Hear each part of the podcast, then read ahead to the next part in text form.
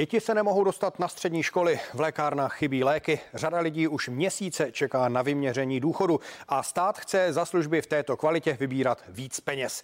Selhává ve svých zásadních úlohách. Kritice čelí ministři Nekula, Válek, Černochová, ale i další. Ustojí to a měli by vlastně, odpoví komentátor a politický analytik Lukáš Jelínek, který bude mým dnešním hostem v pořadu k věci. Hezký den. A Lukáš Jelínek už sedí naproti mě. Vám přeji hezký den, díky, že jste přišel. Pěkné poledne. Začněme tím konsolidačním balíčkem, kolem kterého se vlastně poslední týdny všechno eh, točí. Jak byste zhodnotil tu situaci, to, to, napětí mezi koalicí, opozicí, ale třeba i odbory a dalšími subjekty? No, řekl bych, že je to chaos, který se příliš neliší od toho chaosu, který jsme zažívali v dobách covidu s vládou Andreje Babiše. Eh, možná to trochu svědčí o tom, že politické strany uvažují v horizontu jednoho volebního období od jedněch voleb k těm dalším, ve, kterým, ve kterých chtějí uspět, ale prostor na uvažování o nějakých eh, hlubších reformách, o nějaké hlubší zásadnější proměně České republiky jim nezbývá. Eh, takže potom jsme svědky jenom jakéhosi záplatování toho, že se vytvářejí konsolidační balíčky, jako když se skládají sklíčka do mozaiky, že zkrátka někde něco je, někde něco není, prostě podle toho, jak se zrovna dokážou dohodnout koaliční partneři. Takže z tohoto hlediska já si myslím, že vlastně největší úspěch všech těch reform, které se chystají, je, že se na nich vládní koalice nerozložila, protože eh, když vidíme třeba na Slovensku nestabilní politiku, tak, eh, tak ta česká politika je přeci jenom trošku stabilnější. Máte pravdu, zatím ono se to ještě může do konce volebního období změnit, ale byla vidět tam ta vůle mm-hmm. uspokojit každého z těch koaličních partnerů, bohužel i za tu cenu, že ty mm, reformy jsou takové jenom prostě dílčí, eh, z mého pohledu docela nahodilé a hlavně neprovází žádný příběh, který by dokázal eh, to přiblížit voličům. Prostě politika se má vyprávět formou příběhů a když prostě jenom lidem řeknete, že se mají změnit desítky zákonů proto, aby se ušetřili ušetřilo ve státním rozpočtu a aby se zeštíhlil stát, tak to si myslím, že není úplně ta argumentace, která by dokázala veřejné mínění přesvědčit. Teď se hodně řeší ta krátká pětidenní připomínková eh, lhůta. Já tam uvedu jeden příklad eh, v našem vysílání. Eh, poslanec za ODS Benda uvedl, že vlastně kdyby měli normální opozici, takže by mohli klidně dát delší tu připomínkovou dobu, ale tím, že opozice už dopředu vyhrožuje obstrukcemi, takže vlastně si oni radši vzali tři týdny rezervu, jak se říká. Tak jsou to vlastně argumenty, které se dají dají pochopit, nebo ono, a, každá ta strana má asi svoje argumenty a teď co si z toho vzít jako běžný občan? No, já tomu nerozumím, protože uh, ta role opozice přijde až v okamžiku, kdy ty zákony budou černé na bílém ležet v poslanecké sněmovně. Uh, ono teďka zkoušet opozici z toho, co si přeje, co si nepřeje, je podle mě předčasné a stejně tak i ze strany opozice předčasné vyhrožovat. No ale konkrétní návrh už tady máme, to plné znění 400 stránkový dokument, takže opozice asi už ví. No, já se bojím, že neví, protože zatím to legislativní připomínkové řízení se týká ministerstev, eh, orgánů tripartity, zkrátka všech těch oficiálních připomínkových míst. A až potom teprve dostanou poslanci do rukou ty konkrétní novely zákonů, ale i tak těch pět dnů je podle mě možná zvládnutelných na těch rezortech, eh, které ty reformy připravovaly, takže tam už vědí a tam asi už nic moc zásadního hm, do toho eh, zasouvat nebo odsouvat z toho nechtějí, ale pak jsou rezorty vlastně vláda dopředu říkala, že odstraňovat budou v podstatě jen technické chyby, tak tam se asi nedá očekávat nějaká zásadní změna v těch zákonech. Ale při nejmenším by se mělo počítat s připomínkami ze strany zaměstnavatelských svazů, ze strany odborů, zkrátka tripartity, se kterou se nejednalo, s tou se vždycky jednalo tím způsobem, že se vlá, ministři reprezentanty tripartity sešli, řekli jim, že chystají reformy, ale neřekli jim žádné detaily, nechtěli slyšet žádné připomínky ke konkrétním návrhům. Na to až teďka přichází ten čas těch pět dnů. No ty připomínky určitě přijdou i během té krátké doby nebo po té krátké době, ale eh, vy si myslíte, že vláda eh, přistoupí na nějaké připomínky odborů a dalších subjektů? Já si myslím, že ze strany odboru asi příliš ne, protože přeci jenom tady máme středopravicově orientovanou vládu, to už spíš možná některé námitky by mohla akceptovat ze strany podnikatelů, zaměstnavatelských svazů. A pak se asi dají očekávat jednak vychytávky z řad eh, jednotlivých rezortů, které si třeba všimnou nějakých technických, legislativně právních chyb a možná tam ještě bude prostor pro vyjednávání o takových těch nejspornějších věcech, které v tom návrhu jsou, ať už se to týká třeba odlišného zdanění potravy na nealkoholických nápojů nebo odlišného zdanění časopisů a novin. Tam ještě v takovýchto věcech podle mě prostor je, ale to nejsou asi položky, které by se týkaly velkých miliard do státního rozpočtu. No, vy jste to už vlastně trochu naznačil, ale právě ta krátká e, připomínková lhuta nemůže být e, ve výsledku příčinou toho, že, že potom budou nějaké problémy při zavádění těch zákonů do praxe, že právě se tam něčeho nevšimne, že někdo e, prostě něco zanedbá? No v České republice je tady tohle toto běžné a typické, bohužel, takže eh, to, že ta práce kapná je málo platná, se podle mě potvrdí i tady. Eh, ale ono to asi nejde jinak, protože v okamžiku, kdy chcete měnit 57 zákonů, i proto mě přijde absurdní ta pětidenní připomínkovací lhuta, tak z 57 zákonů vždycky tam najdete nějakou, nějakou chybu nebo nějaký problém. Tam půjde spíš o to, jak moc velký problém to bude a jestli to bude problém řešitelný nebo problém, na kterém se v nějakém okamžiku může zhroutit celá vláda. Eh, tam já si zkrátka myslím, že ta připravenost toho balíčku není žád, nějak vysoká, protože už to, že spousta těch věcí, které ten balíček obsahuje, ministři ještě na konci loňského roku nebo na začátku tohoto popírali, tak ukazuje, že spousta těch opatření byla spíchnutá horkou jehlou a doufám, že tedy alespoň některá z těch zásadních se podaří eh, promítnout dlouhodobě do našeho právního řádu, ale to, co je podle mě ten největší problém, je, že eh, u těch reform, se kterými nebude souhlasit to opozice, jako je třeba ta penzijní reforma, tedy pokud tomu budeme říkat těm parametrickým změnám penzijní reforma, tak tam skutečně hrozí, že po příštích volbách, kdyby dopadly jinak než ty minulé, takže se to všechno bude měnit. A to je ta největší bolest tady v České republice. Místo toho, aby se politické strany dohodly na tom nejnižším společném jmenovateli, co jsou ochotny udělat, a to prosadili. A pak v těch dalších otázkách spolu soutěžili, tak tady se bohužel všechno často mm, přijímá silou a kácí silou a to je rozhodně špatně. No, jak už jsem říkal, tak opozice už vlastně teď dopředu avizovala, že chystá velké obstrukce při prosazování těch, těch více než 50 uh, eh, změn. Asi nás tedy nečeká moc klidné léto. Má, bude mít eh, opozici nějakou, nějakou sílu to zdržet třeba tak, že by opravdu se to nemuselo stihnout podle vás? Eh, no, opozice se samozřejmě bude snažit. Myslím si, že to, když hovořil předseda stínové vlády Karel Havlíček o peklu a o tom, že se z toho srolují až vládním politikům ponožky, tak myslím si, že ten pokus tam ze strany opozice bude přinejmenším v té penzijní části a u celé řady těch daňových změn, protože hnutí ano převzalo mantru od ODS, my bychom žádné daně nikdy za žádných okolností nezvyšovali, ale my jsme to viděli při tom projednávání valorizací penzí. Zkrátka opozice se může stokrát vstekat, ale prostě po několika dnech, možná týdnech, stejně si nakonec vládní většina najde cestu, jak si svoji prosadit, třeba i za cenu pokřivení legislativního procesu a následných stížností k ústavnímu soudu. To už je samozřejmě její odpovědnost, ale myslím si, že nějak podobně to asi bude probíhat, protože opozice si uvědomuje, že eh, tu sílu těch mandátů v poslanecké sněmovně nemá a eh, pro ní je podstatné hlavně v tuto chvíli ukázat voličům, že jsou zásadně pro proti, že udělají, co je v jejich silách, že to třeba klidně i následně poženou k ústavnímu soudu, ale um, asi nikdo nemůže předpokládat, že by se najednou z ničeho nic vládní politici chytli za hlavu a začali ve velkém vyhovovat opozičním připomínkám, anebo že by se ta vláda začala rozkládat, protože na to už Petr Fiala a další koaliční lídři tolik investovali do stmelení těch koaličních stran, že nepředpokládám, že by tak snadno se nechali rozložit. No, přesto těch kroků je eh, ještě dost. Je tam trojí čtení, je tam Senát, přijde potom prezident. Tam se i na roli právě eh, prezidenta Petra Pavla, protože eh, pokud on uzná, že některé ty zákony nejsou, nejsou dobré, že by mohly uškodit eh, České republice. Myslíte si, že i on by mohl nakonec se sehrát nějakou roli v tom, že by se zdržel nějaký zákon? Tak pokud to půjde skutečně cestou novelizace a potom následně podepisování prezidentem jednotlivých zákonů, tak tam se teoreticky stát může, že se u něčeho může prezident zablokovat.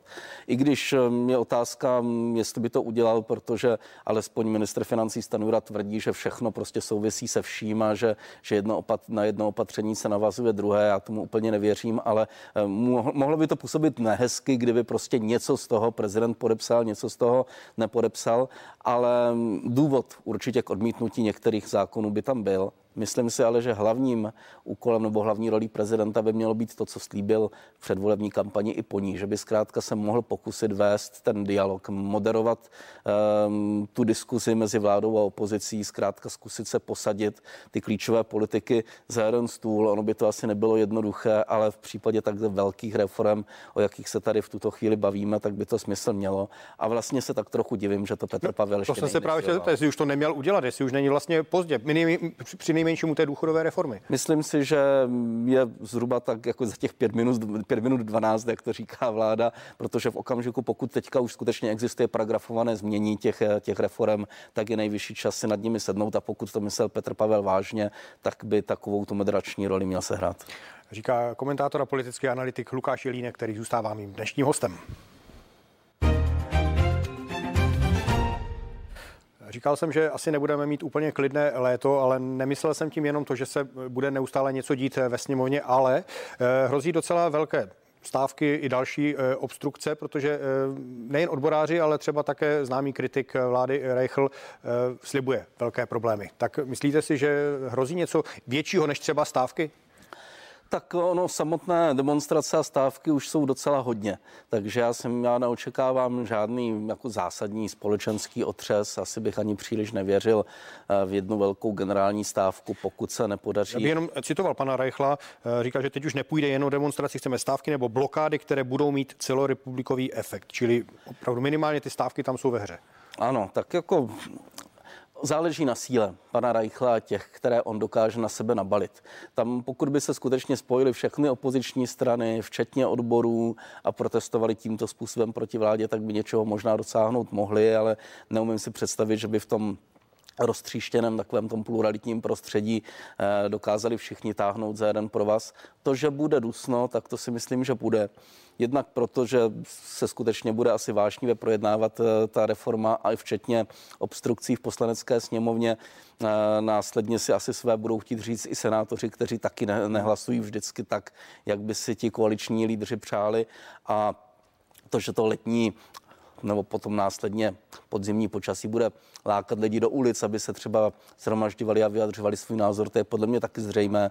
A víc se začnou blížit volby eh, do Evropského parlamentu, kde právě strany jako pro pana Reichla budou mít velké ambice a budou se chtít před těmi volbami ukázat. A pak už to půjde ráz na ráz vlastně krajské volby se senátními, hmm. budou se blížit sněmovní volby, takže ta aktivita těch stran, ať už parlamentních nebo mimo, mimo parlamentních, bude silná. Takže ten klid, který jsme tady měli relativní v posledních měsících, podle mě brzo vezme za své. Jindřich Rechl minimálně s krajskými odbory podle svých eh, slov už jedna. Pokud by opravdu došlo k nějakým stávkám, nějakým celo, celo, celorepublikovým blokacím, eh, do jaké situace by to dostalo, pod jak velký tlak by to dostalo vládu?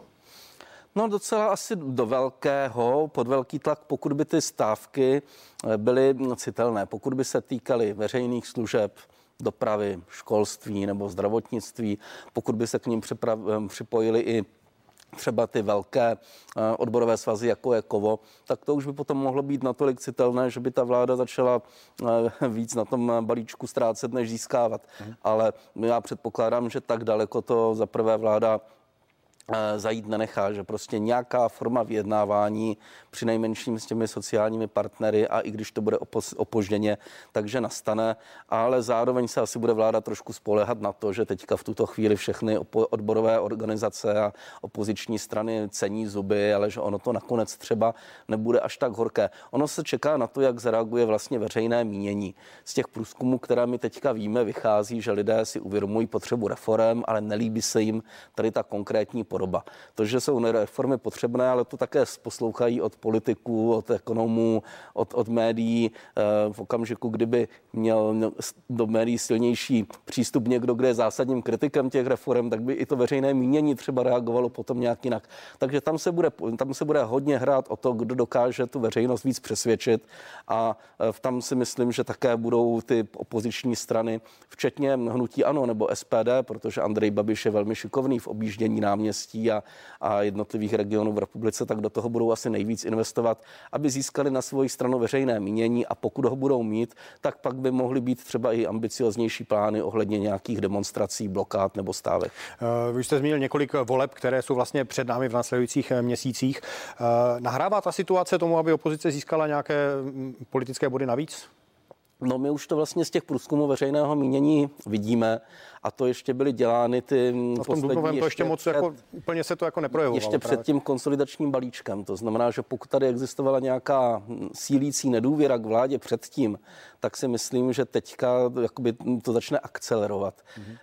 To, že na tom bude vydělávat opozice, to je velmi pravděpodobné. Eh, možná také proto už Andrej Babiš prostě uvažuje o tom, jakými tématy se pokusí zaplnit ten veřejný prostor v těch dalších měsících a letech, aby měl lepší šanci nejenom oslovovat voliče, ale třeba i získávat koaliční partnery.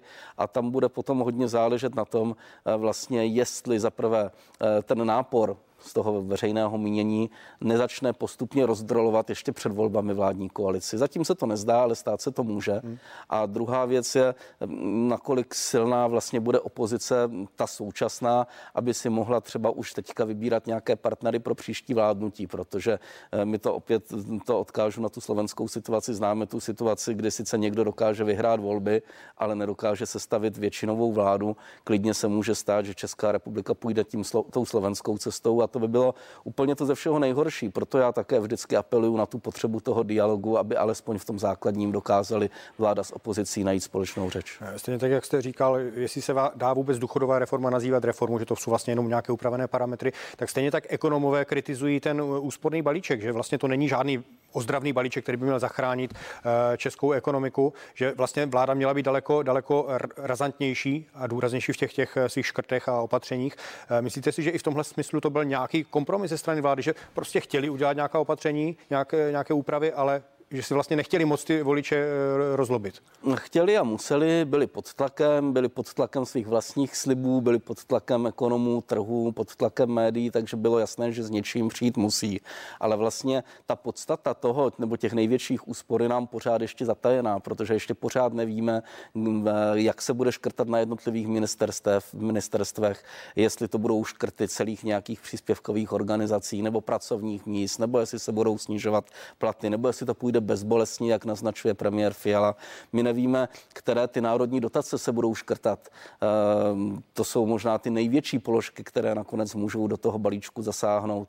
A je tam celá řada, celá řada vlastně dalších otazníků, jak se bude vyvíjet systém sociálních dávek. My sice nezávisle teďka na konsolidačním balíčku debatujeme o rodičovské, eh, jak má vypadat, jak dlouho se má čerpat, ale přece by bylo logické, kdyby všechny tady tyto věci byly do toho balíčku zahrnuty, aby se potom nevytahovaly jednotlivé věci ještě dál v průběhu toho volebního období. Takže proto si myslím, že ten chaos tam v tom bude poměrně dost velký a, a to, co se nazývá mm, konsolidačním balíčkem, skutečně je spíš taková hromádka opatření, na kterých se dokázaly ty koaliční strany domluvit a často jsou tu taková opatření, kde jenom mají představu, že by se mělo něco udělat, ale co konkrétně, to nám nakonec eh, ve spoustě ohledů ty ministři představí až v průběhu letošního roku. Říká komentátor Lukáš Jelínek, který zůstává zůstává mým hostem pořadu k věci.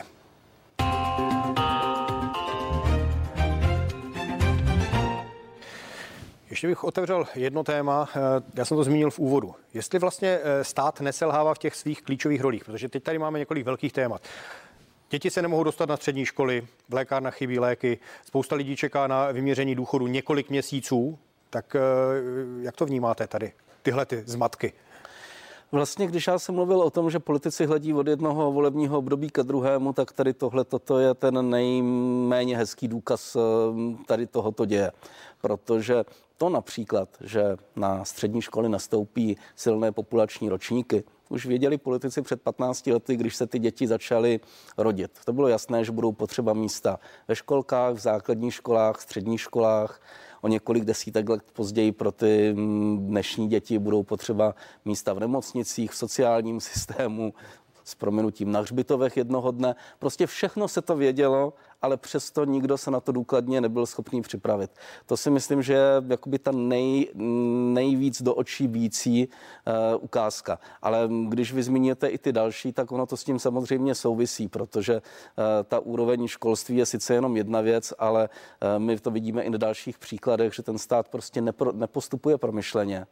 Eh, nedokáže často si mm, určit svoji roli v tom prostředí mezi jednotlivcem, mezi firmami. Eh, nedoká, nemáme tady jasně definovanou škálu, rozsah, kvalitu veřejných služeb.